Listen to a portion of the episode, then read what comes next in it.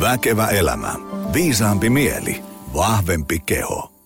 Arvoisat väkevän elämän uudet tulokkaat sekä vanhat tutut korvaparit. Tervetuloa jälleen lähetyksen parin ja no en tiedä, tuntuu, että aina on erikoislähetys, mutta tänään on oikeasti erikoislähetys, koska teema on erittäin poikkeava, mutta, mutta käytin ö, vaikutusvaltaani ja suhdeverkostoani hyväksi ja sain tänne studioon erikoisvieraan.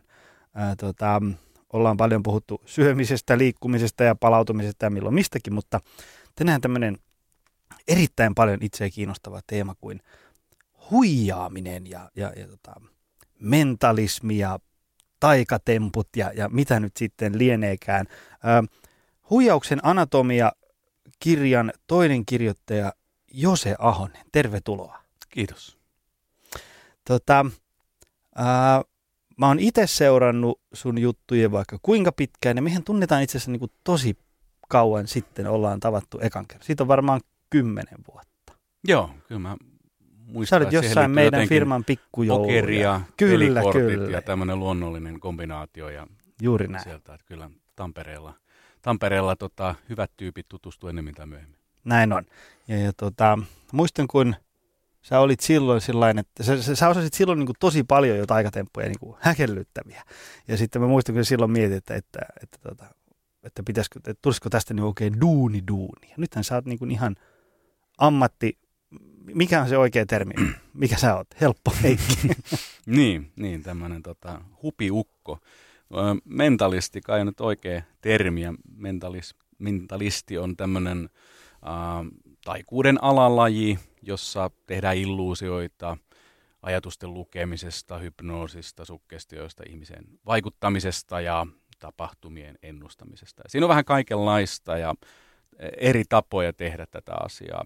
Mutta tämä mentalismi on silleen mulle lähin juttu, mutta taikuri on myös ihan, ihan tota yhtä hyvä nimi. Ja nyt tietysti tota, luennoitsija ja tietokirjailija, koska toista kirjaa jo kirjoitan, niin voi jo sanoa, että on tietokirjailija. Mikäs tota, äh, niin, niin, jos on kirjoittanut yhden kirjan, niin silloin on yksinkertainen tietokirjailija. Mm, jos on kirjoittanut, sit on, sit on tota, oikea tietokirjailija. Äh, tota, Joo, mulla on yksi tota, ukkeli, joka on julkaissut tämmöisiä omakustannekirjoja, niin hän sanoi silloin, kun mä julkaisin tämän kirjan, että ei voi sanoa vielä itseensä kirjailijaksi. Sitten kun on kaksi kirjaa alla, niin voi sanoa itsensä kirjailijaksi. Siitäkin huolimatta, että ne oli omakustanteita, mutta, näin kai se menee. Kyllä, kyllä. Hei tota, uh, se minkä takia mä pyysin sut tänne on, on, tota, uh, tämmönen niinku, mua kiinnostaisi ennen kaikkea se, että, että niinku, kun huijataan, on se sitten noin niin kuin hyvän tahtoista vai, vai, vai sitten niin kuin pahan tahtoista ja, ja tota noin, niin, että miten se niin kuin oikein tapahtuu. Mutta otetaan nyt niin kuin, muutama sana tästä kirjasta. Miksi te tämmöisen kirjoititte ja, ja tota, millainen tämän prosessi oli ja mikä, mikä sai niinku sytykkeen tähän, että nyt tehdään tällainen? No meitä vähän kiinnosti se, että yhteiskunnassa on, on tota semmoinen tavallaan threshold valheelle aina ja huijaukselle. Että me sallitaan tietynlainen huijaus ja sitten kun se ylitetään, niin sitten se ei ole enää ok. Ja tämä tavallaan harmaa alue oli se, mistä tämä innostus vähän lähti, että esimerkiksi äh, vaikka nyt, että sä saat ajaa 80, mutta sitten useimmat ajaa 82 kilometriä, että se on niin kuin ihan fine vielä, mutta sitten siitä eteenpäin muuttuu rangaistavaksi. Ja samalla lailla urheilulajeissa on, on tietynlaiset huijaukset ja filmaamiset aina kosher, kun se ei mene liian pitkälle. Et ihmiset jotenkin lähtökohtaisesti sallii pienen määrän vilppiä. Aivan muuten. Ja, ja se on sama ää, vuorovaikutuksessa ihan, että on joitain tutkimuksia siitä, että kun ihmiset kohtaa, vieraat, tuntemattomat ihmiset toisensa, niin he ihan ensimmäisten minuuttien aikana jo jotain valehtelee toisilleen. Et Mitä se on tavallaan, no jotain tämmöistä, että miten on mennyt, no tosi hyviä näin, vaikka ihan, ihan hirveä päivä. että tota, se kuuluu normaali vuorovaikuttamiseen. Ää, meidän yhteiskunta ei pyörisi, jos me ei vähän valehdeltaisi. Että, tähän on tämä Jim Carreyn leffa, tämä Liar, Liar on aika hyvä esimerkki siitä, että miten kävisi, jos olisi rehellinen kaiken aikaa, koska ei sitä kukaan, kukaan ei kestä ihmistä, joka on rehellinen kaiken aikaa, vaan meidän pitää olla, olla tavallaan ää, miellyttäviä ja tulla toimeen toisten kanssa. Siihen aina liittyy tietynlainen vilppi ja huijaus. Ja sitten on mielenkiintoista se, että miten tätä valhetta ja huijausta katsotaan lähtökohtaisesti negatiivisena asiana, vaikka se tosiaan on tämmöinen irroittamaton osa ihmisyyttä, joka me sallitaan itselle ja toiselle me siitä ei vaan hirveästi puhuta. Mutta sitten siinä on kaikki nämä tietysti niin kuin huijauksia on eri aloilla, jotka on mennyt hyvin pitkällekin. Että tietysti niin kuin urheilumaailmasta doping on hyvä esimerkki siitä, että, että kyllä kaikki tietää, ketkä niin kuin huippuurheilua harrastaa tai työkseen tekee, että, että siellä huipulla kyllä on aika tavallista käyttää kaikenlaisia metodeja, jotka ei ole sallittuja siihen, että menestystä tulisi. Mutta sitten taas tavalliset ihmiset, no ehkä nyt se on vähän muuttunut, mutta kyllä mä muistan silloin, kun nämä Lahden skandaalit tuli, niin ainakin mun vanhemmat oli hyvin yllättyneitä siitä, kun mä olin taas sitä mieltä, että kaikki hänen douppaa. Että kyse on vaan siitä, että ketkä jää kiinni siitä. Ja tällaisista asioista vähän se lähti ja meitä kiinnosti niin kuin tavallaan kahden tämmöisen ammattihuijarin toimesta käsitellä näitä aihepiirejä. Et me Peten kanssa ollaan tämmöisessä showbisneksen viitekehyksessä valehdeltu ihan niin kuin loputtomia kertoja. Ja me ollaan tavallaan ammattimaisia paskanpuhujia. Että se on meille hyvin silleen tuttua. Ja sitten mitä mä nyt tuossa tein huijarit tiimin mukana tällaisia vedätyksiä vielä, sitten tehtiin vähän piilokamerajuttuja tuonne Suomi-popille ja neloselle, niin, niin, niin siinä pääsi vähän maistaa myös niin kuin aidosti, että miltä tuntuu oikeasti huijata, joka ei ollutkaan sitten yhtään niin helppoa kuin mitä ajatteli, kun on tottunut silleen, että tämmöisessä show business viitekehyksessä. Mutta tavallaan toi, että se meidän näkökulma on siihen vähän erilainen kuin jollain sosiologilla, että, että me ymmärretään jotain siitä valheesta ja miten se toimii. Ja sitten nämä kaikki eri yhteiskunnalliset ilmiöt, vaikka musiikkibisneksestä sitten urheilu, että minkälaisia huijauksia silloin on tehty. Että paljon tarinoita tuossa kirjassa erilaista vedätyksistä ja sitten vähän pohdintoja siitä, että, että, että mikä asema tällä valheella ja vilpillä meidän maailmassa on. Aivan. Mulla oli tuo jatkokysymys, että, että niin kuin huijauksen määritelmä, että miksi huijataan ja onko huijaus aina oikein väärin, mutta siihen jo vähän vastasikin, mutta jäikö vielä jotain tyhjää? No se, se voisi sanoa, että mun mielestä oli aika hyvin kuvattu sitä, että äh, huijaus on aina, siinä on oleellista se, että tämä, äh, joka huijauksen tekee tai valheen tekee, tiedostaa sen, että tämä asia on mm, niin kuin väärin, tai että se ei ole niin kuin hän väittää. Et sittenhän on tämmöistä huijaamista myös, että joku hyväuskoisesti huijaa. Et esimerkiksi nyt joku tämmöinen Wincapita-juttu tai joku tämmöinen verkostomarkkinointihomma, niin ei siinä välttämättä tämä väliportaan tyyppi huijaa, vaan se luulee tekevänsä ihan niin kuin hyvää duunia ja siellä on sitten ylempänä ne tyypit, jotka tietää, miten tämä kuvio toimii. Mutta se, että huijata pystyy myös tietämättä sitä itse. Ja sama mulla on hyvä esimerkki se, että mä oon miettinyt, etenkin kun kirjoittaa uutta kirjaa, niin miettinyt paljon selvänäkijöitä. Ja sitä, että, että mä itse uskon, että iso osa selvänäkijöistä ei ole huijareita, vaan he huijaa eniten itseään siinä. Että he ovat esimerkiksi hyviä itse äh, ihmistuntijoita, äh, hyviä havainnoitsijoita, tulkitsee esimerkiksi alitajusti mikroilmeitä ja pystyy tekemään tämmöisiä analyysejä tavallaan niin kuin automaattisesti. Ja siitä tulee helposti sitten ihmiselle itselle jo semmoinen olo, että nämä tulee jostain, pakko tulee jostain muualta nämä tiedot. Että eihän mä voisi niitä itse mitenkään tietää. Mutta sitten mä tiedän taas mentalistina sen, että kun mä käytän temppuja rakentaakseen näitä juttuja, niin mullekin on käynyt tosi useasti semmoisia hetkiä, että vitsi, että onko mulla oikeasti jotain tukea, että mistä mä nyt pystyin tietää, että ton koiran nimi on Jeppe. että niin se on ihan käsittämättä. Sitten mä puraan sitä myöhemmin ja mä niin kuin ymmärrän, että, aa, että siinä oli tämmöisiä tämmöisiä ja se reagoi tähän ja siinä on kuin tavallaan semmoinen tekniikka välissä. Mutta aina ei huijaa ja edes tiedä, että huijaa. Aivan. Mä oon sitä joskus miettinyt, kun mikähän se on se, tulee telkkareissa aamuisin se semmoinen ohjelma, missä niin kuin... Jotain tämmöisiä selvänäkijöitä vai? Joo, ja, ja sitten tietysti, okei, mä nostan käden pystyyn, että mä en ole niin kuin, tutkinut jotain niin kuin, astrologiaa jostain niin kuin, Venuksen tähtisumusta ennustamista, niin, niin, mutta tota, se kuulostaa välillä siltä, että, tota, että, niin kuin, että mist, mä niin kuin sitä miettii, että mistä tässä on nyt niin kuin oikein kyse. Että onko tämä, niin kuin, onko tämä viihdeohjelma vai onko tämä totta vai, vai kuka tässä on niin kuin hukassa nyt vai onko kukaan hukassa? Mä luulen, että vähän kaikki on hukassa ja mä luulen, että tämmöinen, siis sitähän tehdään sen takia, että siinä on järkevää liiketoimintaa, eikö niin? Että, että Mm. ihmiset soittaa sinne ja laittaa rahaa siihen. Miksi ihmiset soittaa ja laittaa rahaa siihen? Se on toinen kysymys. Mä uskoisin, että pohjimmiltaan se on se, että ihmiset haluaa kahta asiaa eniten maailmassa. He haluaa kuulla asioita itsestään tai puhua itsestään. Ja tämmöinen on tavallaan, Jenkeissähän sanotaan, että eh, etenkin tuossa mun alalla, mäkin käyn, äh, meillä on tämmöinen Psychic Entertainers Association, missä on tämmöistä, äh, no parisataa mentalistia ympäri maailmaa. Meitä on nyt Suomesta kolme siellä ja käydään sitten oppimassa toisiltamme ja kerran vuodessa Jenkeissä. Ja siellä puhutaan paljon siitä, kun Jenkeissä tämmöinen selvänä näkemisen mediobisnes on ihan eri luokkaa kuin Suomessa. Et siellä on kadulla tosi paljon tämmöisiä kaikenlaisia tarot ja kädestälukijoita ja näin. Niin siellä tavallaan puolustellaan tätä sillä myös, että, että se on niin älyttömän kallista, jos sä meet johonkin psykologille juttelee. Et sitten, että sä meet kadulla ja heität sen niin kuin 50 ja joku kuuntelee sun juttuja siinä, siinä tota, puoli tuntia, niin se on niin kuin helpompi. Mutta mun mielestä se on vähän kuitenkin epäeettistä, että, että se on ihan hyvä, että kuunnellaan ja kaikkien meidän pitäisi kuunnella ihmisiä enemmän.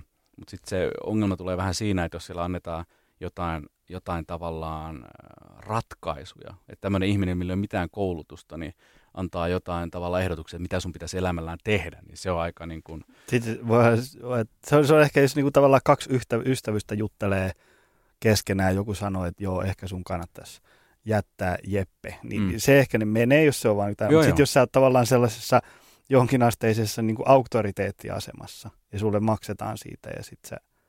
No, just näin, ja sitten ihminen on hirveän altis projisoimaan kaikkia omia asioita toisen ää, kertomiin lauseisiin tai vaikka tarotkortteihin tai näin.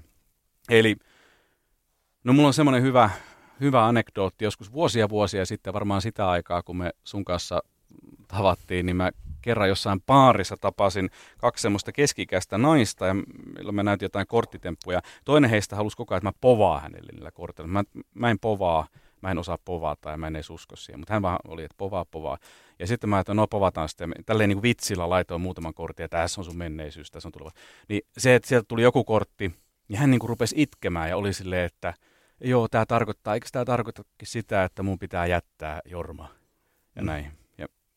Se on niin kuin tavallaan, että se on ollut hänellä hirveänä möykkynä sisällä, ja sitten kun on pienikin väylä siihen, tämmöinen joku esoteerinen, tiedätkö, ratkaisu tulee sieltä, niin hän tarttuu siihen niin kynsiä hampaan, että, että on niin kuin, koska ihmisiä, il, ihmisiä niin kuin pelottaa muutoksen tekeminen ihan älyttömästi. Ja sä tiedät siitä varmasti paljon, että muutos on vaikea, vaikea toteuttaa, että me ihmisinä ollaan hirveän turvallisuuden hakuisia.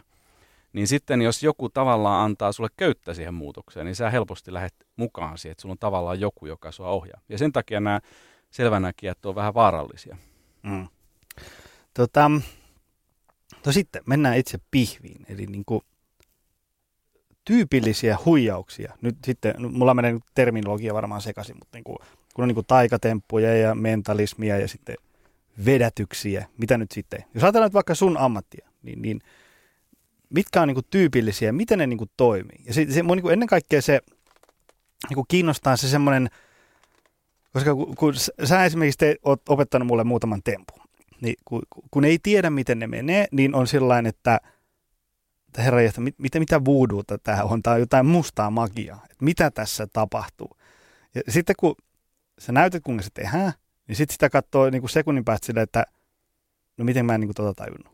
Totta kai se menee näin. Ja sitten kun itse esittää sitä temppua joillekin, niin on sille, että, että miten tyhmiä nuo ihmiset on, että ne ei tajua tätä. Niin, niin tota, miten niin kuin, mihin tämmöiset tyypilliset huijaukset, miten niitä tehdään, mihin ne niin kuin perustuu ylipäätään?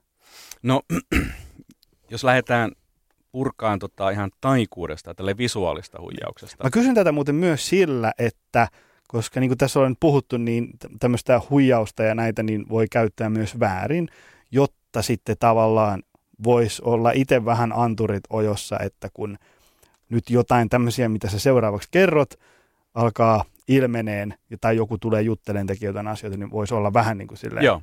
Joo, tämä on itse asiassa aika hyvä analogia tuohon, mitä sä, mihin just viittasit. Eli taikuudessa, kun usein ajatellaan sitä, että kyse on harhautuksesta, että taikuri harhauttaa, niin se ei, se ei pidä ollenkaan paikkaansa, vaan kyse on siitä, että taikuri ohjaa sun huomiota. Ja meidän havainnointikyky ja kyky huomioida jotain asiaa on hyvin semmoinen kapea. Me pystytään keskittyä vain yhteen asiaan kerrallaan.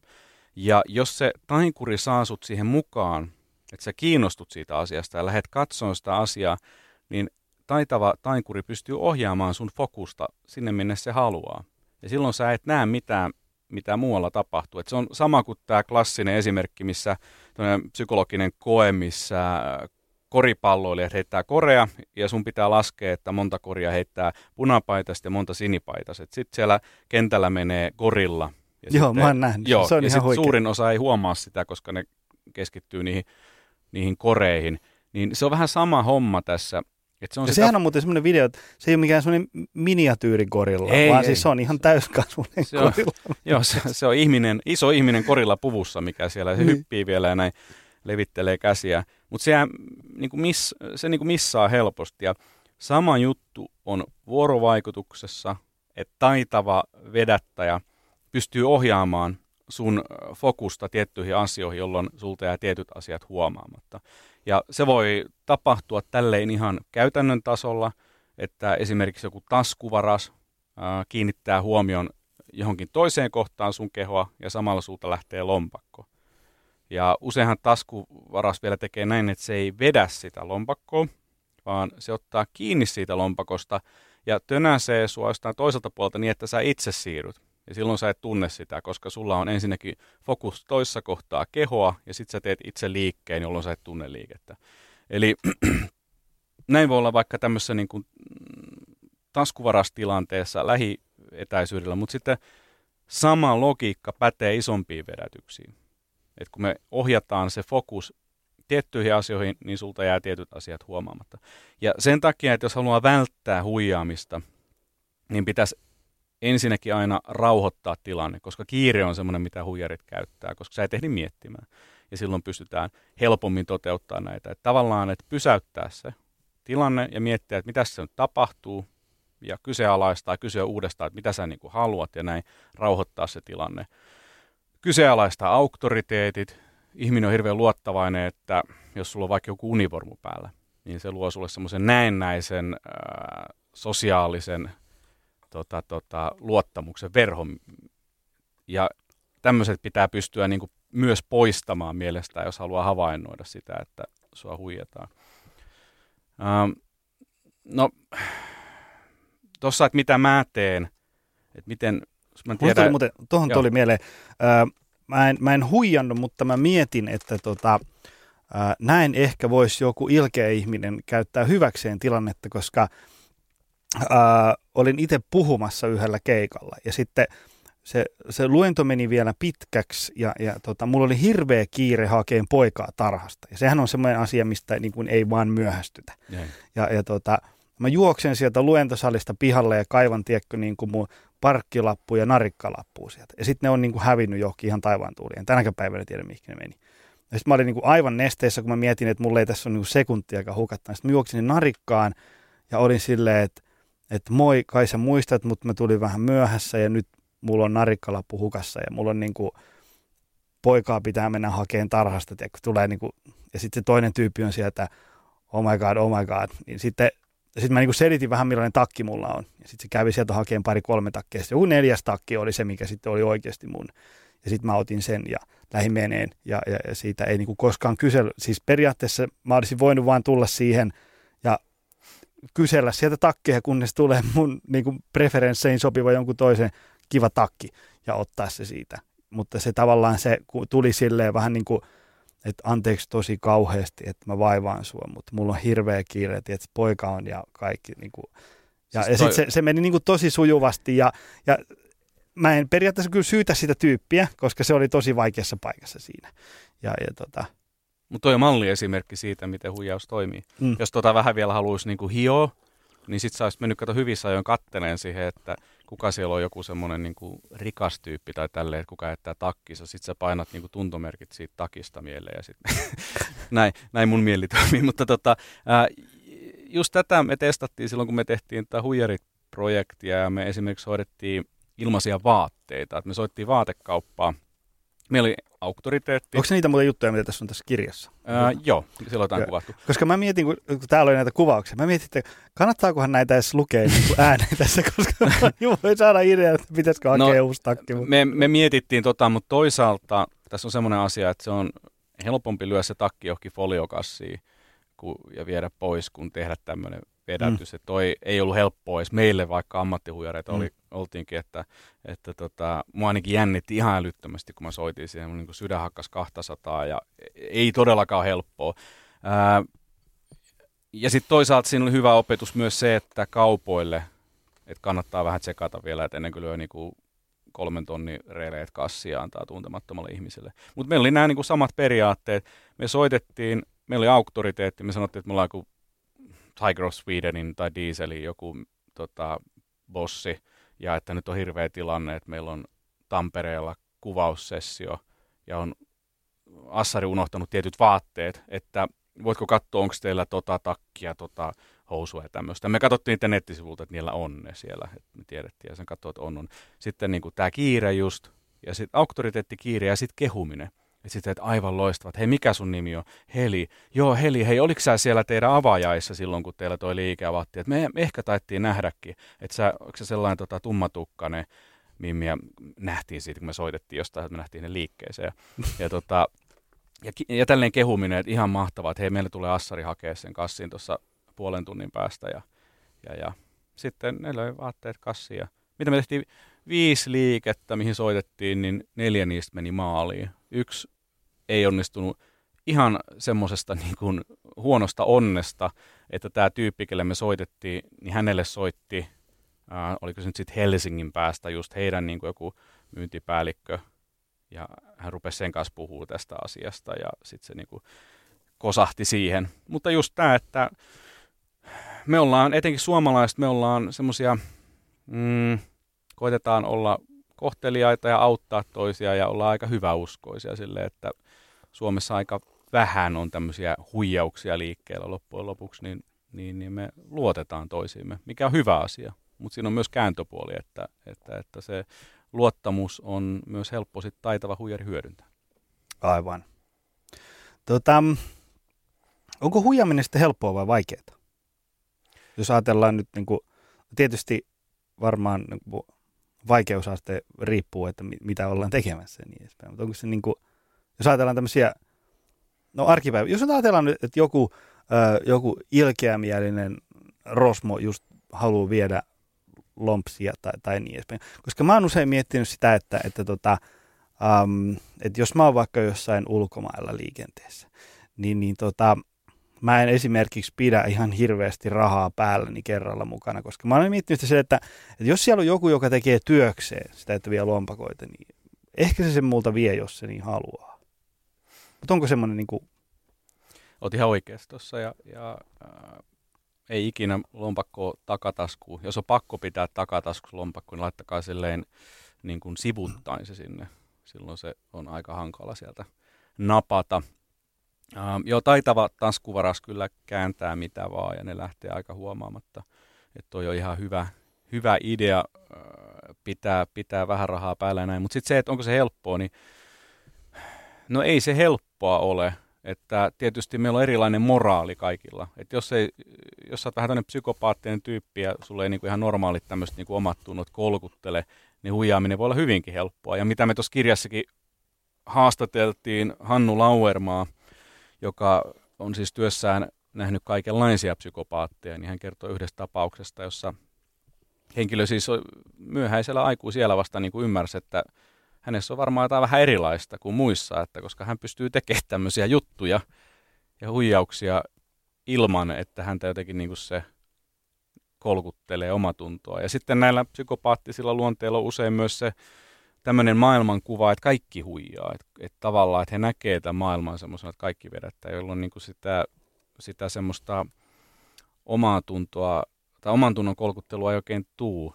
Ja tämmöisen henkilön on tietysti helppo huijata, mutta sitten jos me puhutaan ihan tavallisista ihmisistä, että jolla on normaali omatunto, niin ei se, kyllä mä väitän, että se on tosi vaikeaa, että vaikka mä kouluttaisin sulle jonkun helpon huijausmetodi, että millä sä saat joltain nyt vaikka kännykän tuosta niin se, että sä varmaan mekaanisesti sen oppisit, ja me voitaisiin niin kuin harjoitella, tai vaikka kellon vieminen, niin mä pystyisin opettaa sulle, että sä saat ranteesta kellon yhdellä kädellä muutamassa sekunnissa pois, niin me voitaisiin sitä harjoitella muutama tunti ja sä se osaisit, mutta se, että sä meet oikeasti se ihmiseltä viemään, niin siinä se vaikeus tulee.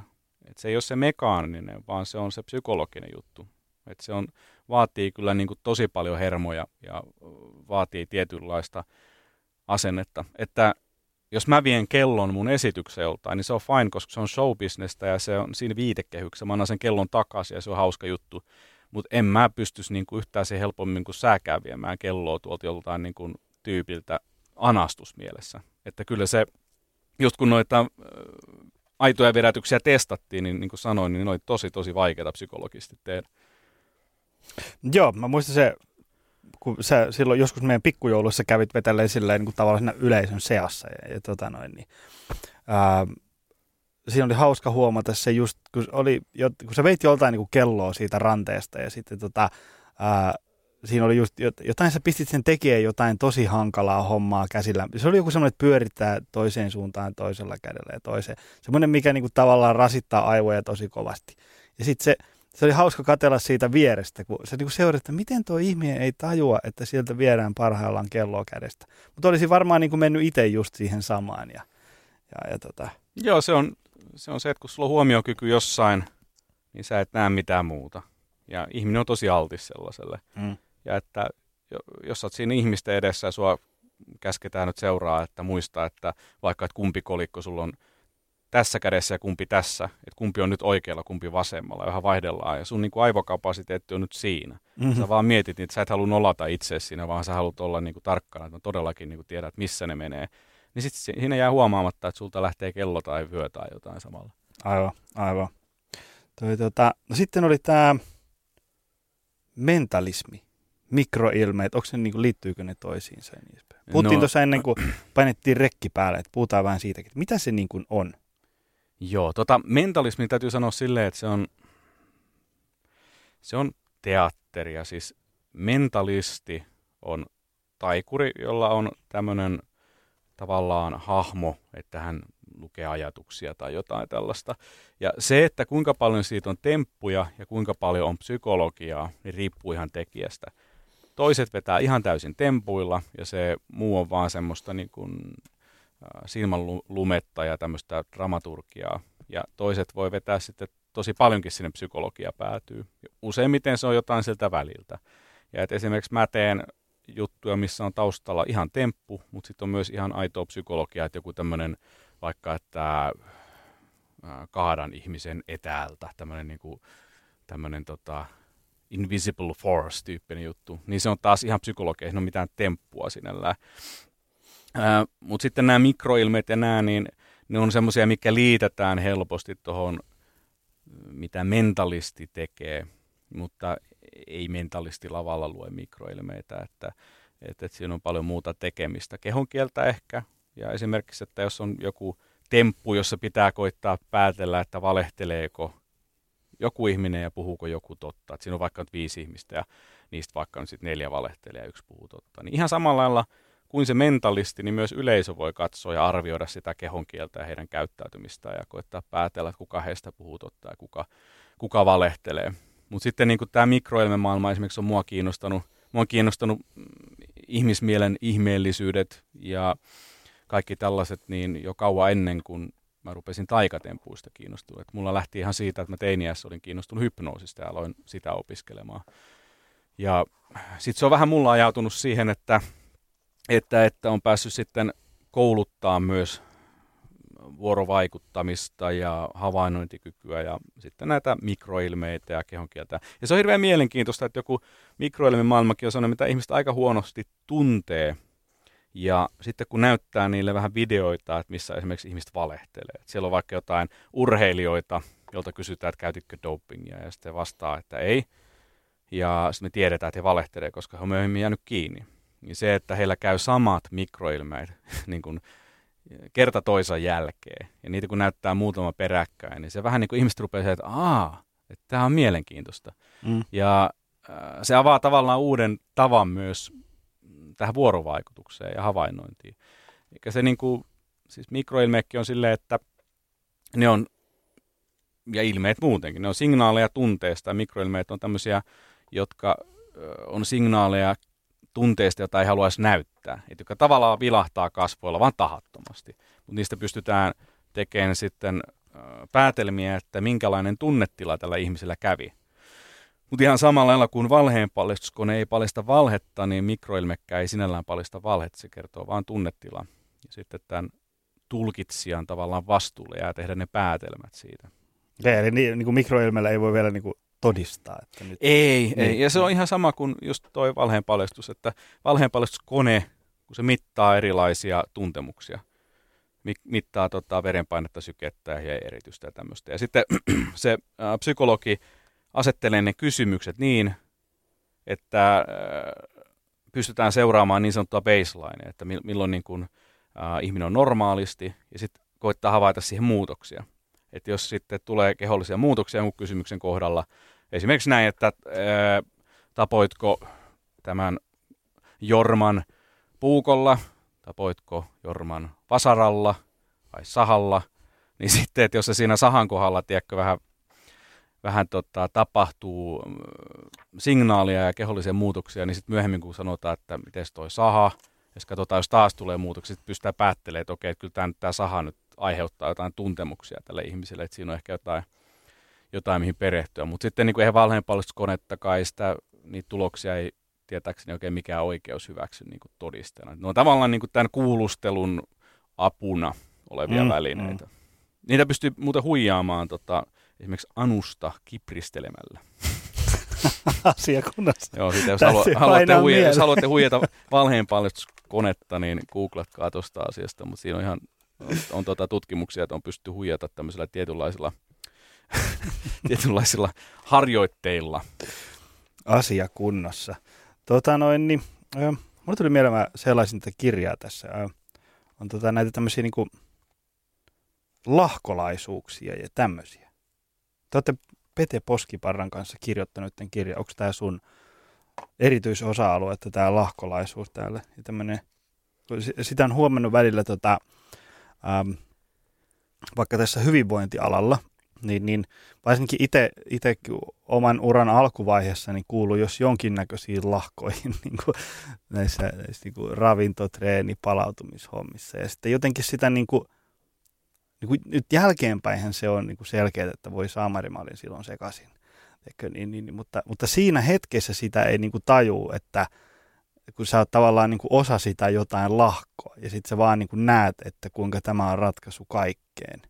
Ja, ja tota, siinä on joku semmoinen joukkohurmos käynnissä.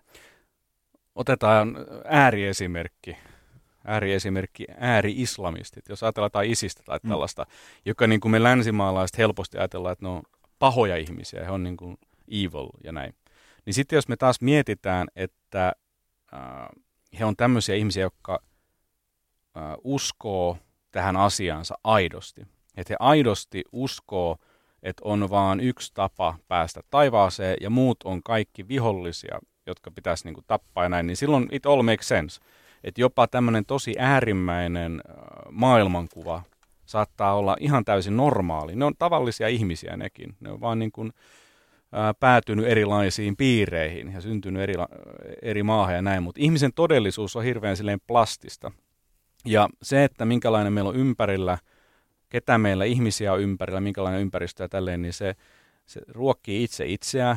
Ja nythän vielä niin kuin internet on hyvä, että ö, sosiaalinen media ja näin seuraa sitä, että mistä sä dikkaat, niin se näyttää sulle enemmän niin kuin sun, se, se niin kuin sun tosi rivakasti siihen kuplaan. Joo, joo, joo, ja siis Google jopa, että jos sä haet Googlesta asioita, niin hakutulokset ei ole samoja sulle ja mulle vaan se seuraa meidän niin kuin, käyttäytymistä ja sitä, että mistä me digataan, ja sitten se valkkaa niitä hakuja sen mukaan.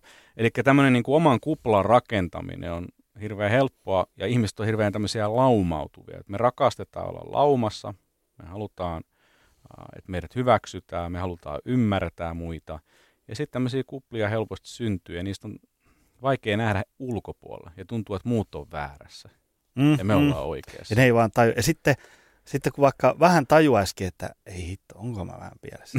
niin tekö sitten on hirveä, jos sä oot vaikka viisi vuotta seissyt jonkun takana ja riidellyt tuntikausia siitä ja sitten tiedätkö, sitten yhtäkkiä niin kuin pitäisikin nostaa käsi pystyyn, että hei sori kaikki, mä oonkin ollut tässä ihan pihalla. Siis se on todella vaikeaa myöntää itselleen, että on ollut väärässä. Joistain mm-hmm. tämmöistä niin kuin, asioista, mihin on sitoutunut tosi läheisesti pitkä aikaa, niin se on, ne on isoja muutoksia. Ja, ja noissa niin kuin lahkoissa, niin siinä on vielä usein tämä uskonto, joka on niin kuin ihan älyttömän vahva placebo siinä vielä. Et se, että jos sä oot ollut niin kuin jossain tämmöisessä ää, terveysjutussa mukana, niin ne nyt on vaan semmoisia niin kuin, ää, vähän niin kuin kulttuurillisia kuplia, ja sieltä niin kuin pääsee vielä pois ja näin. Mutta sitten jos sä oot tommoset, että siinä on uskonto takana, niin sanotaan, että sä hei tota, sä oot helvettiä, jos sä, et, niin kuin, jos sä kyseenalaistatkaan tätä hommaa. Niin se on aika vahva vielä semmoinen, millä pidetään se jengi siinä mukana. Ja usein noissa on sitten lahkoissa joku tämmöinen karismaattinen johtaja, joka haluaa yleensä joko rahaa tai seksiä tai molempia. Ja sitten se on hirveän vaikea kyseenalaistaa sitä, että kun sä oot siinä kuplassa, kaikki muut tekee näin, ja sitten niin kuin vaihtoehto on se, että, että, oot niin kuin, että sua kidutetaan niin kuin loputtomasti. Siis ei, ei vain elämän ajan, vaan, vaan sua kidutetaan niin kuin, äh, tota, ikuisesti. Ja sä et näe niin kuin sun frendejä ja näin. Ja sitten myös se, että vaikka sä jossain vaiheessa tajuaisit, että toi lahko homma, että ei tämä on nyt ihan kosher, että mä en itse asiassa usko tähän, niin silti sulla on se perhe ja ystävät siellä. Että jos sä lähdet siitä, niin se on esimerkiksi Jehovilla, niin on näin, että jos sä lähdet, niin sit sä et ole enää missään yhteyksissä. Ja mulla on esimerkiksi yksi ystävä, joka sitten täysikäisenä tajusi, että tämä Jehova-homma ei ole nyt häntä varten. Ja hänen vanhemmat sanoivat, että kai sä ymmärrät sitten, että me ei olla enää yhteyksissä, siis oma äiti ja isä. Niin se on aika rankkaa, tiedätkö että valitseeko sä perheen vai sitten niin kuin perheen ja tämän uskonnon, mihin sä et välttämättä usko. Tai sitten, että sä hylkäät kaiken ja jout niin tuulia jolle. Kyllä. Tota, mitä sitten? Öö, jos nyt ajatellaan, että on jossain semmoisessa tilanteessa, että on niin kuin, tota, tulee semmoinen fiilis, että hitto viekö, vedätetäänkö mua nyt, niin, niin, niin miltä sitä voi välttyä? Sä puhuitte siitä niin kuin, tilanteen pysäyttämisestä ja, ja, ja kyseenalaistamista niin edespäin. Onko mitään muita? No sitten oma ahneus pitää sanoa tsekata.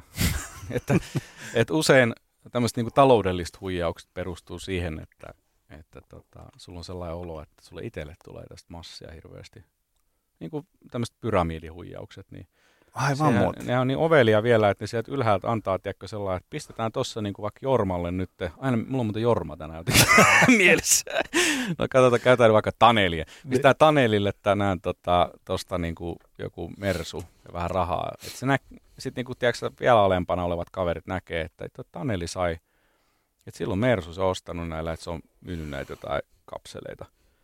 Että ne äh, tämmöiset niin ovelat verkostomarkkinointihuijaukset tai pyramidihuijaukset, niin ne sen verran päästää sitä rahaa sinne alemmas, että siellä tulee tämmöisiä täkyjä, että sä näet, että kyllä tämä toimii. Että miksi, jos Tanelilla toimii, miksi se mullakin toimii, että mäkin myyn tässä, ja sitten sä oot ahne, ja sitten sitä on tosi vaikea myöntää, että, että mua niin nyt huijattiin ihan täysillä, koska sä oot puhunut siitä kymmenille tai sadoille muille, että miten tämä on kova juttu.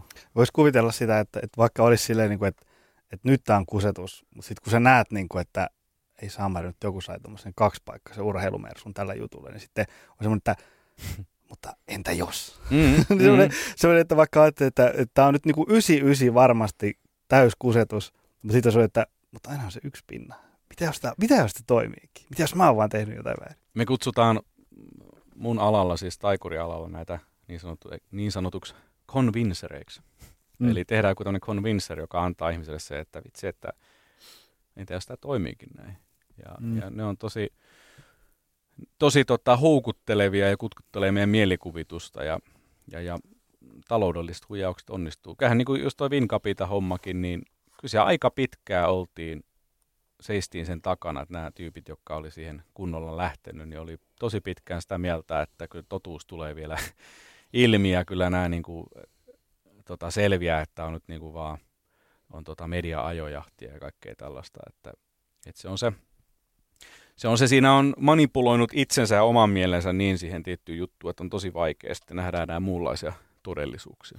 Joo, ja sitten mä mietin sitä, että, että sit kun on tämmöisiä tyyppejä tavallaan, niin kuin, jotka...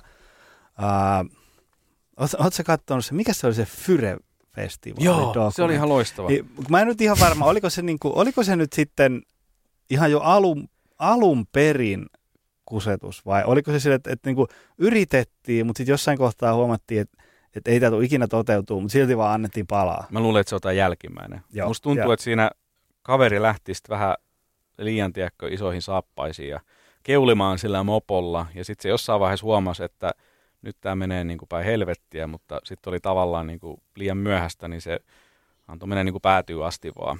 Ja, joo, ja joo. Se, se on nautinnollinen dokumentti silleen, koska siinä Netflixistä ei ollut, löytyy. Joo, suosittelen lämpimästi. Siinä ei ollut uhreja myöskään, koska nämä, nämä tota, ihmiset, jotka on valmiit maksaa jonkun, mitä ne maksoi ne liput, jonkun kyppitonnin siitä, niin, että niin. sä pääsit jokin saarelle vetää essoja ja pilettää, niin ihan oikein, ihan oikein, että tuli kusetetuksi. Tämä on niin kuin, se oli jotenkin niin kuin monella tasolla tyydyttävä hauska dokumentti, mutta myös vähän silleen tietysti ikävä, mutta, mutta tota, äh, aina tekee pahaa katsoa jotain tämmöistä, että jos on huijattu vaikka nyt uskonnon varjolla tai näin, niin se on vähän silleen. Mutta tämmöinen, että jos on nyt joku Instagram-teinien joku reivihomma, jos on tuommoinen vähän isompi kupla tehty, niin sehän nyt on vaan hauska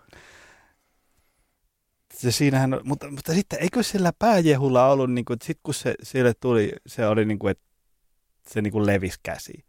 Eikö sillä ollut niin kuin heti tyyliin niin kuin seuraavalla viikolla joku vastaava ralli käynnissä? Joku? Joo, joo ja tämä on myös niin kuin... Niin, mulla tuli mieleen, että onko tämmöiset ihmiset, niin kuin, onko ne vaan niin kuin ihan häikäilemättömiä vai eikö ne vaan niin kuin tajua, mitä ne tekee? Että se, mitä tekee, on niin kuin väärin. Uh, mä luulen, että tuossa vähän myös silleen, että kun se on tosiaan niin kuin on mennyt mopo sinne päätyy asti, niin annetaan mennä nyt vaan ja koittaa niin kuin tavallaan, että se on varmaan koittanut myös sitten, että jos se saisi jonkun kuplan tehtyä, millä saisi rahoitettua nämä niin kuin velkansa pois ja, ja tälleen jotenkin niin kuin päästyä tästä sitten niin kuin ylös. Ja, ja sitten tavallaan voi tulla myös semmoinen olo, että ei ole enää mitään väliä, että niin kaikki on mennyt jo, niin annetaan nyt mennä vaan, että kun näköjään sitä rahaa sai noin helposti. Että kyllähän siinä on ihan älyttömiä juttuja, että se kertoo ajastamme jotain, että joku tämmöinen Instagram-influencer laittaa oranssin neliö Instagramiinsa, niin sille maksaa kuin puoli miljoonaa siitä. Et niin kuin, siinä on aika hyvä esimerkki myös siitä, että mitä, minkälaisia vedätyksiä ihmiset on valmiit nielemään. Kyllä.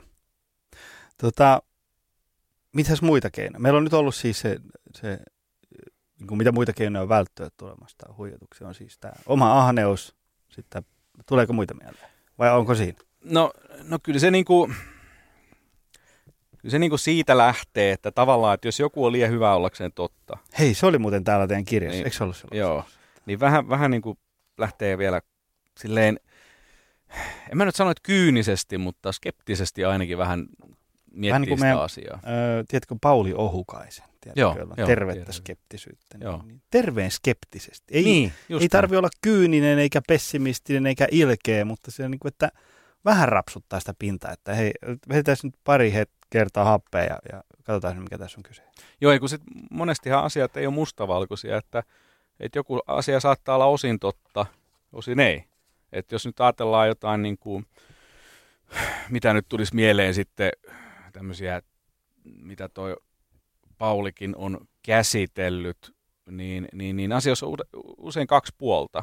Ja, ja sille, että ne, mie, ihmiset mielellään näkee mustavalkoisena, että se on joko on näin tai ei, mutta, mutta kyllä se saattaa joku akupunktiokin, niin mä muistan jonkun tutkimuksen nähneeni siitä, että, että se auttaa kyllä, mutta sitten se, että mihin ne neulat laitettiin, niin sillä ei ollut mitään merkitystä. Että se, että jossain niin kuin kaksoissokkotutkimuksessa niin tämmöinen pätevä akupunktiohoitaja niin ne tulokset oli ihan sama kuin sit joku, joka vaan randomisti pisti niitä neuloja jonnekin, että, että se placebo-voima on niin suuri, että ei pidä aliarvioida myöskään sitä, eikä pidä tavallaan sitten heittää lasta pesuveden mukana, että, että sanoo vaan, että on kaikki huuhaata eikä toimi, koska semmoistakin asiat, joilla ei välttämättä ole niin kuin ensinnäkemältä tieteellisiä perusteita toimia, niin siinä saattaa olla kuitenkin joku funktio, että ne toimii silti.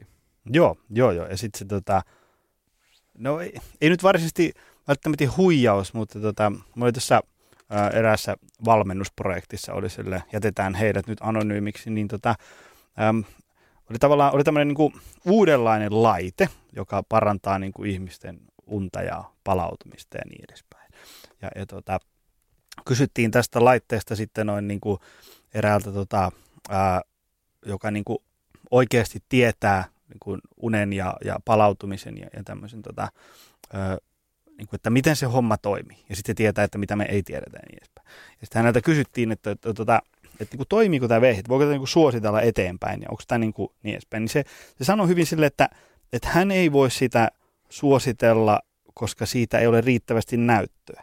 Mutta samaan aikaan, jos se laite auttaa sua nukahtaan ja se auttaa sua rentoutua, ja, ja siinä ei ole niin kuin käytännössä minkäänlaisia niin kuin vaaran mahdollisuuksia, niin so be it. Anna mm. palaa vaan. Et, et siinä niin kuin se, että et jos joku niin kuin vaikka urheilija saa niin kuin hirveän placebon jonkun tämmöisen niin voimaantumisen siitä, että sillä on joku niin kuin voodoo-sukat jalassa, niin, niin, niin antaa palaa vaan, pelaa Ju, juuri näin, juuri näin, ne on hirveän tärkeitä. Mä juttelin mm. tuossa äh, vappuna yksi kotipileissä erään lääkärin kanssa, joka on Suomessa tutkinut placeboa tosi paljon ja hän kertoi, että Suomessa on tehty tämmöisiä polven tähystysleikkauksia, jotka oli tehty niin kuin oikea leikkaus ja sitten ne placebo-leikkaus, jossa oli tehty pieni niin kuin viilto ja oli, tehty, oli niin kuin tekevinään jotain, mutta ei oikeasti tehty mitään. Ja siis nämä parantumisprosentit oli ihan samat tällä, että se oli ihan sama, että tehtiinkö se oikea leikkaus vai että se placebo toimii niin hyvin. Niin mun mielestä placebon tehoa ei pidä aliarvioida, vaan, vaan tota, se on hyvä vaan tiedostaa. Että, joo, et, joo. Se, että mistä se apu tulee, ei ole välttämättä se, miksi sä sitä luulet, vaan se saattaa tulla sen takia, että sä niin uskot. Kyllä, kyllä. Ja esimerkiksi vaikka meidän alalla tulee mieleen näitä ää, tota, vaikka niin kuin erilaisia tämmöisiä niin kuin ravitsemussuuntauksia, tämmöisiä filosofioita, niin, niin, niin tota, ää, siellähän usein on ikään kuin ää, se, mikä väitetään, että toimii, ei varsinaisesti ole se, se merkitsevä juttu, vaan, vaan se on enemmänkin sitä, että, että joku, tyyppi, joku tyyppi rupesi niin kuin syömään systeemillä X ja sitten sanoi, niin kuin, että, että vireystila parani ja paino on lähtenyt kymppi ja, ja, ja, tota, ja niin kuin velat muuttu saataviksi ja niin edespäin. Niin, niin tota, todellisuudessa sitten jos katsoo niin kuin näyttöä, niin kuin, että mitä me tiedetään, että kun näitä asioita on vertailtu silleen, niin kuin, että pyritään sulkemaan muuttuja pois ja niin edespäin, niin loppujen lopuksi tärkein asia on, että se ihminen on nyt niin kuin ensimmäistä kertaa 20 vuotta ruvennut katsomaan vähän mitä syö.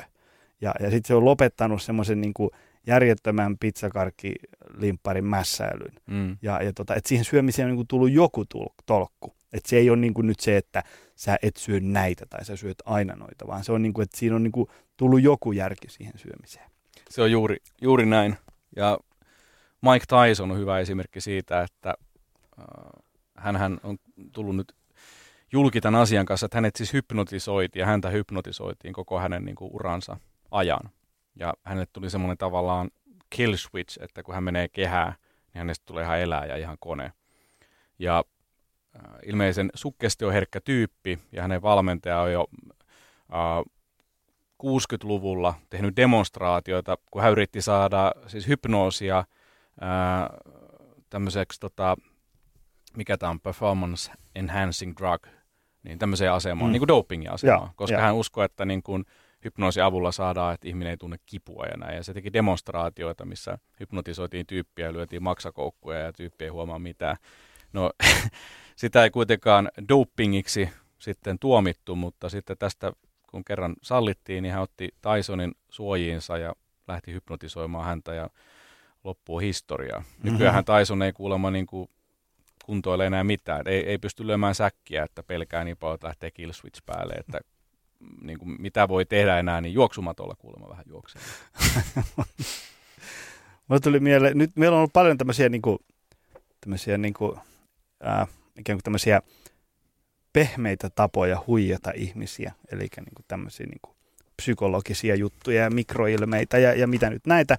Mutta sitten oli myös tämmöisiä, niin kuin, tämmöisiä mekaanisia juttuja. Mulla oli täällä, täällä tikkataululla rahoiksi mm. juttuja tai Mutta mulla tuli mieleen semmoinenkin, että, että tosi, mä osaan pari sellaista korttitemppua, että, että kun tavallaan sä pyörität sitä juttua tietyn verran tietyssä järjestyksessä niin riippumatta siitä, mitä se tyyppi tekee, jolle sitä temppua on tekemässä, niin se sen valitsema kortti tulee aina siihen samaan paikkaan. Ja mm. sitten mä näytän niin kuin ihan semmoiselta voodoo-mestarilta. Mm.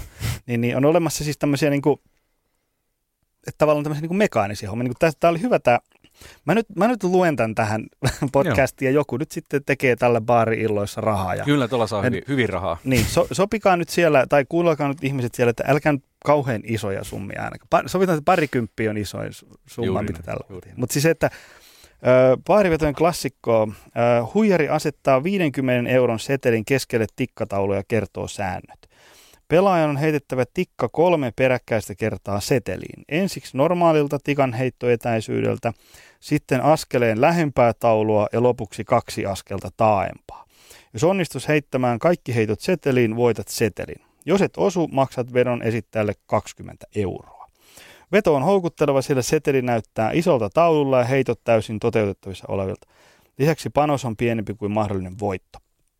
Kyseiset heitot ovat jopa ammattilaiselle erittäin haastavia. Etäisyyden muuttaminen kesken heittoja sotkee heittokäden täysin. Ensimmäinen heitto on helppo, toinen yleensä menee liian korkealle eikä kolmas välttämättä osu enää koko tauluun. Mm. Joo, mulla on yksi tuttu Briteissä, joka tätä harrastaa. Ja tienaa, tiedätkö, että jos on tämmöinen niin kuin pubi, mihin tulee jotain tota, vaikka nyt insinöörejä, niin tota, töiden jälkeen afterworkeille ja näin, niin tuommoiselle porukalle e-, ehdottaa tämmöisen vedon, niin siellä on aika monta kaksikymppistä tienattu, kun ne haluaa vuorollaan kaikki kokeilla tätä juttua. Ja todella no, vaikea heittää. Kyllä. Tässä varmaan, tässä yhdistyy niin kuin just nämä kaikki ahneus ja liian helppoa, liian hyvää ollakseen totta ja niin edespäin. Ja sitten semmoinen, että no totta kai mä nyt osu, eihän, toi nyt voi olla kauhean vaikeaa. Se on vähän niin kuin noissa tivoleissa, noita kaikki heittopelejä, että se näyttää tosi helpolta, mutta Mulla menee niihin aina joka kesä kauhean määrä rahaa. Kun poika vielä, poika haluaa se isoimman nallekarhun sieltä ja sitten tulee se, annas kun isi vähän näyttää. Ja sitten sinne menee 70 siihen heittoveikkeeseen ja ei tuu nalle nalle. Joo, ei, ne, ne on vaikeita. Ne on usein pientä vilppiä niissä vielä, että siellä Onko? saattaa olla semmoisia magneetteja ja muuta. Ei saamari, sekin vielä siihen päälle. Hei tota, tota, tota. Sulla on se kirja tulossa. Mikä se on? Koska se tulee? Ajattele kuin mentalisti ja on kirjan nimi. Ja äh, pitäisi tulla tuossa 2020 alkuvuodesta, että nyt tässä äh, kesän lopussa pitäisi kirja sitten olla aika valmis ja lähteä sitä sitten työstää painettavaksi versioksi, mutta siinä on vähän tätä, että miten havainnoidaan tehokkaammin ja mitä vuorovaikutetaan tehokkaammin. Ja sitten kaikki nämä mikroilmeet ja mitä tässä vähän puhuttiin, niin tavallaan se, mitä mä oon luennoilla opettanut, niin mä koitin saada sen, sen jo siihen, mutta sitten paljon paljon laajemmin. Ja sitten mä kerron tosi paljon kaikenlaisia anekdootteja mun keikoilta ja tälleen, että mitäs meillä on aikaa? Kyllä, meillä tässä vitonen vielä. No niin, no sitten mä ke- kerron yhden hauskan esimerkin. Että siitä, että miten niin kun, yksi tapa, että miten mentalisti ajattelen, niin esimerkki. Esimerkki, että mä tein porukalle korttitemppua, siinä oli pöydällä ihmisiä, ja mä tein tämmöistä korttitemppua, että mä levitin kortit siihen pöydälle kuvapuoli alaspäin, ja mä sanoin, että mä en aio koskea mihinkään korttiin, että mä käännyn selin, ja näytin sinne erälle rouvalle, että sä saat sieltä valita yhden kortin, ja mä käännyn selin, mutta koska mulla on sen verran kokemusta ja ihmistuntemusta, että mä näin, että siinä yksi äijä vähän silleen hykerteli, mä katsoin, että silloin ehkä nyt vähän pahat mielessä, että pitää vähän nyt tsekata, että mitä tässä tapahtuu. Sitten mä käännyn selin, mutta mä käännyn sellaiseen kulmaan. Ihminen ääreisnäöllään näkee aika paljon. Että sä et pysty näkemään niin kuin, äh, kohdetta, mutta sä näet liikkeen. Ja mä oon sitä harjoitellut jonkun verran, että mä pystyn katsoa aika tälleen takaa, mä näen iso liikkeen. Mä käännyin silleen, että mä näen, jos se mies liikkuu. Mä näen, että se teki liikkeen, jolloin mä kokemuksesta tiesin, että se otti nyt sen kortin itselleen ja laittoi johonkin taskuunsa koska se halusi vähän niin kuin vedättää taikuria. Niitä on aina välillä tämmöisiä keissejä. Mä käyn ympäri, sitten mä havaitsin, että okei, että tämä mitä mä ounastelin näyttää pitävän paikkaansa, koska tämä hykääritelee entistä enemmän tämä ukko ja muut on vähän jännittyneet. Tiedätkö, vähän on äh, hartiat korvissa, että mitenhän tämä nyt päättyy. Niin sitten mä sanoin niille, että niin kuin mä äsken sanoin, mä en aio koskea yhteenkään korttiin. Mutta se mitä mä en kertonut teille on se, että – heti kun mä tulin tähän, mä koitin sukkestoida teistä yhdelle semmoisen vastustamattoman halun ottaa se kortti ja laittaa se taskuunsa mun huomaamatta. ja sitten se repäsi se kortti sieltä ja heitti pöytään, että voi saa. ja näin. Et, et, et tavallaan, että tuossakin on vain kyse siitä, että on kokemuksesta, mitä mulla on ja mitä kaikilla omalla alallaan ja sitten havainnointikyvystä ja niiden yhdistämistä. Vähän sellaisella uudella tavalla, että, että, että mä koitan siinä kirjassa tuoda tämmöistä uutta vaihtoehtoista tapaa havainnoida. Ja sitten tuon kaikkea tämmöisiä vaikka selvänäkijöiden käyttämiä kikkoja, että miten sä pystyt niitä hyödyntämään sitten vuorovaikutuksessa ja vaikka myynnissä sille, että sä vaan niin pääst samalle aaltopituudelle ja ymmärrät, mitä ihminen niin kuin haluaa ja näin. Aivan. Onko teillä taikureilla ja mentalisteilla muuten joku sellainen vala, minkä te joudutte vannoa, että do no harm? on, joo. Se on. Siis tota, onhan oikeasti, mä en edes muista miten se menee, mutta taikureilla on, ei sitä kai enää kukaan ole niin lausunut, mutta tota, vanhoista taikurikirjoissa aina löytyy ekalta sivulta tämä, että, että, että, mitä pitää luvata ja että ei paljasta temppua. Ja Solmu Mäkelänkin tässä klassisessa taikurikirjassa taitaa siellä ekalla sivulla löytyä. Ää, mutta tota, joo, mä luulen, että taikurit on silleen oma, oma porukkansa, että niistä harva haluaa käyttää sitä niin kuin, pahaan, koska, koska tota, tuolla viihteelläkin elää ihan hyvin. Mutta on tietysti semmoisia tapauksia paljon, että on tämmöisiä epärehellisiä ihmisiä, jotka hyödyntää sitten vaikka taikureiden metodia käyttääkseen tai tehdäkseen näitä tota, vedätyksiä ja huijauksia. Aivan.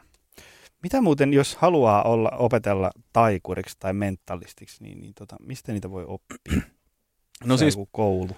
No ei oikein ole, ei oikein ole kouluja, että, että taikuriksi jos haluaa, niin nykyään on hirveän helppo lähteä ihan katsoa YouTubesta ensin jotain korttitemppuja vähän ja sitten innostua ja mennä jonnekin tota Vanishing Magicin tai Penguin Magicin sivuille ja tilata sieltä vähän temppuja ja opiskella lisää. Ja, ja sitten sen jälkeen on mun mielestä tosi tärkeää lähteä verkostoitumaan muiden taikureiden kanssa ja, ja, ja käy tapahtumissa, missä on taikureita ja näin, koska taikurit on porukkana, niin aika silleen useimmat on vähän nörttejä, mutta hirveän mukavia ja mielellään niin kuin auttaa ja näin. Että, että se on silleen helppo, että mihin tahansa päin maailmaa menee. Mäkin oli tuossa joku viikko sitten Ranskassa kävi esiintymässä pienessä kylässä ja siellä oli sitten taikureita ja mentalisteja. Vaikka niin kuin, se yksi puhuu englantia, kukaan ei muut puhu, ja mä en puhu ranskaa. Että mitään yhteistä kieltä ei oikein ollut, mutta ihan äärettömän mukavia. Kaikki niin kuin auttaa ja ei ollut tietoakaan mistään ranskalaista ylimielisyydestä, koska se taikuus yhdistää, se on sen verran harvinainen jotenkin harrastus, että tyypit, ketä siinä on, niin jeesaa toisia. Ja loistava harrastus siinä, koska niin kun, vaikka jos matkustat, niin ei tarvitse olla tosiaan kieltä tai mitään, että jos sä näytät tempun, niin sulla on heti ystäviä. Mm, mm, ihan saa missä, koska se on niin kuin universaali, universaali kieli, että jos sä soitat vaikka skittaa, niin se on tosi hienoa, mutta se et aina voi sitä skittaa kantaa mukana, mutta korttipakkaa on helppo laittaa taskuun. Aivan.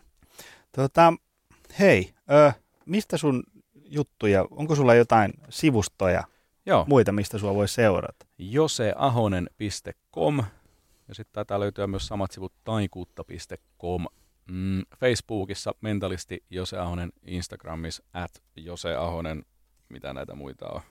Mullakin on joku podcasti, mutta en ole tehnyt sitä pitkään aikaa. Pään sisällä podcast löytyy Facebookista myös haluaa tsekkaa. Mm, ja nyt on tosiaan sitten, hetkinen, mikäs päivä nyt on, ensi viikon tiistaina, mones päivä se on, onkaan, niin on luento tuolla, no niin kertoo sieltä. Se on toukokuu, se on sitten niin kuin 21. 21. viidettä, niin mulla on Tampereella ensimmäinen julkinen luento. Ajattele kuin mentalisti nimellä, niin äh, se löytyy myös mun sivuilta ja Facebookista siitä lisää tietoa. Mahtavaa. Tota, hei, kiitos tosi paljon. Hei, tämä mun piti vielä kysyä, tuli jossain mieleen. Onko taikureilla mitään semmoisia, että kun sä ilmoitat olevasi taikuri, niin ihmiset sanoo aina jotain? Onko ensi viikon lottonumero? Jotain? Joo, öö, on. on tota, niin on muutamia. On silleen, että, että nyt kelloista ja lompakoista huoli, että pitäkää kellot ja lompakot. Se on aina, mikä tulee ensimmäisenä. Sitten tulee välillä joku tämmöinen, että voisiko kadottaa vaimoni voisi kadottaa mieheni. Sitten mulla mä oon joskus tehnyt showssa semmoista hauskaa spiraalia, että mitä ihmiset katsoo ja sitten ne katsoo mun päähän, mun pää rupeaa paisumaan. Ja se niinku turpoo mun pää, se on semmoinen visuaalinen illuusio, niin se on myös hauskaa, että keikan jälkeen sitten tulee aina joku äijä, joka on niinku luullut, että hän on keksinyt tämän ensimmäistä kertaa maailmassa, että hei, hei, kun se on se spiraali, että se toi pääpaisu, niin miten toimisiko se tuohon alapäähän myös? Asia kunnossa. Hei, kiitos miljoonasti, että tulit tänne. Ja, ja tota, tämä on täysin maksamaton mainos, mutta tota, sä oot ollut ainakin pari kertaa meidän pikkujouluissa esiintymässä, joskus vuosia sitten. Sä olit silloin jo todella hyvä. Niin, niin, Näkisitpä kaikki, nyt. Niin, täytyy vielä laittaa kymppikorttia herapussia liikkuun, että saadaan sut meidän kekkereihin. Mutta tota, lämpimästi suosittelen tilaa Josen kesäjuhliin, pikkujoululle, mihin vaan. Mahtavaa, mahtavaa. Mielellään tee ja tota, tota, tota, sivulta vaan tarjouspyyntöä, niin mä vastaan aina nopeammin kuin uskotkaan. Mm. Kiitoksia kaikille, jotka jakso tänne loppuun saakka ja tervetuloa taas ensi viikolla lähetykseen. Se on moi. Tutustu lisää aiheeseen optimalperformance.fi ja opcenteri.fi.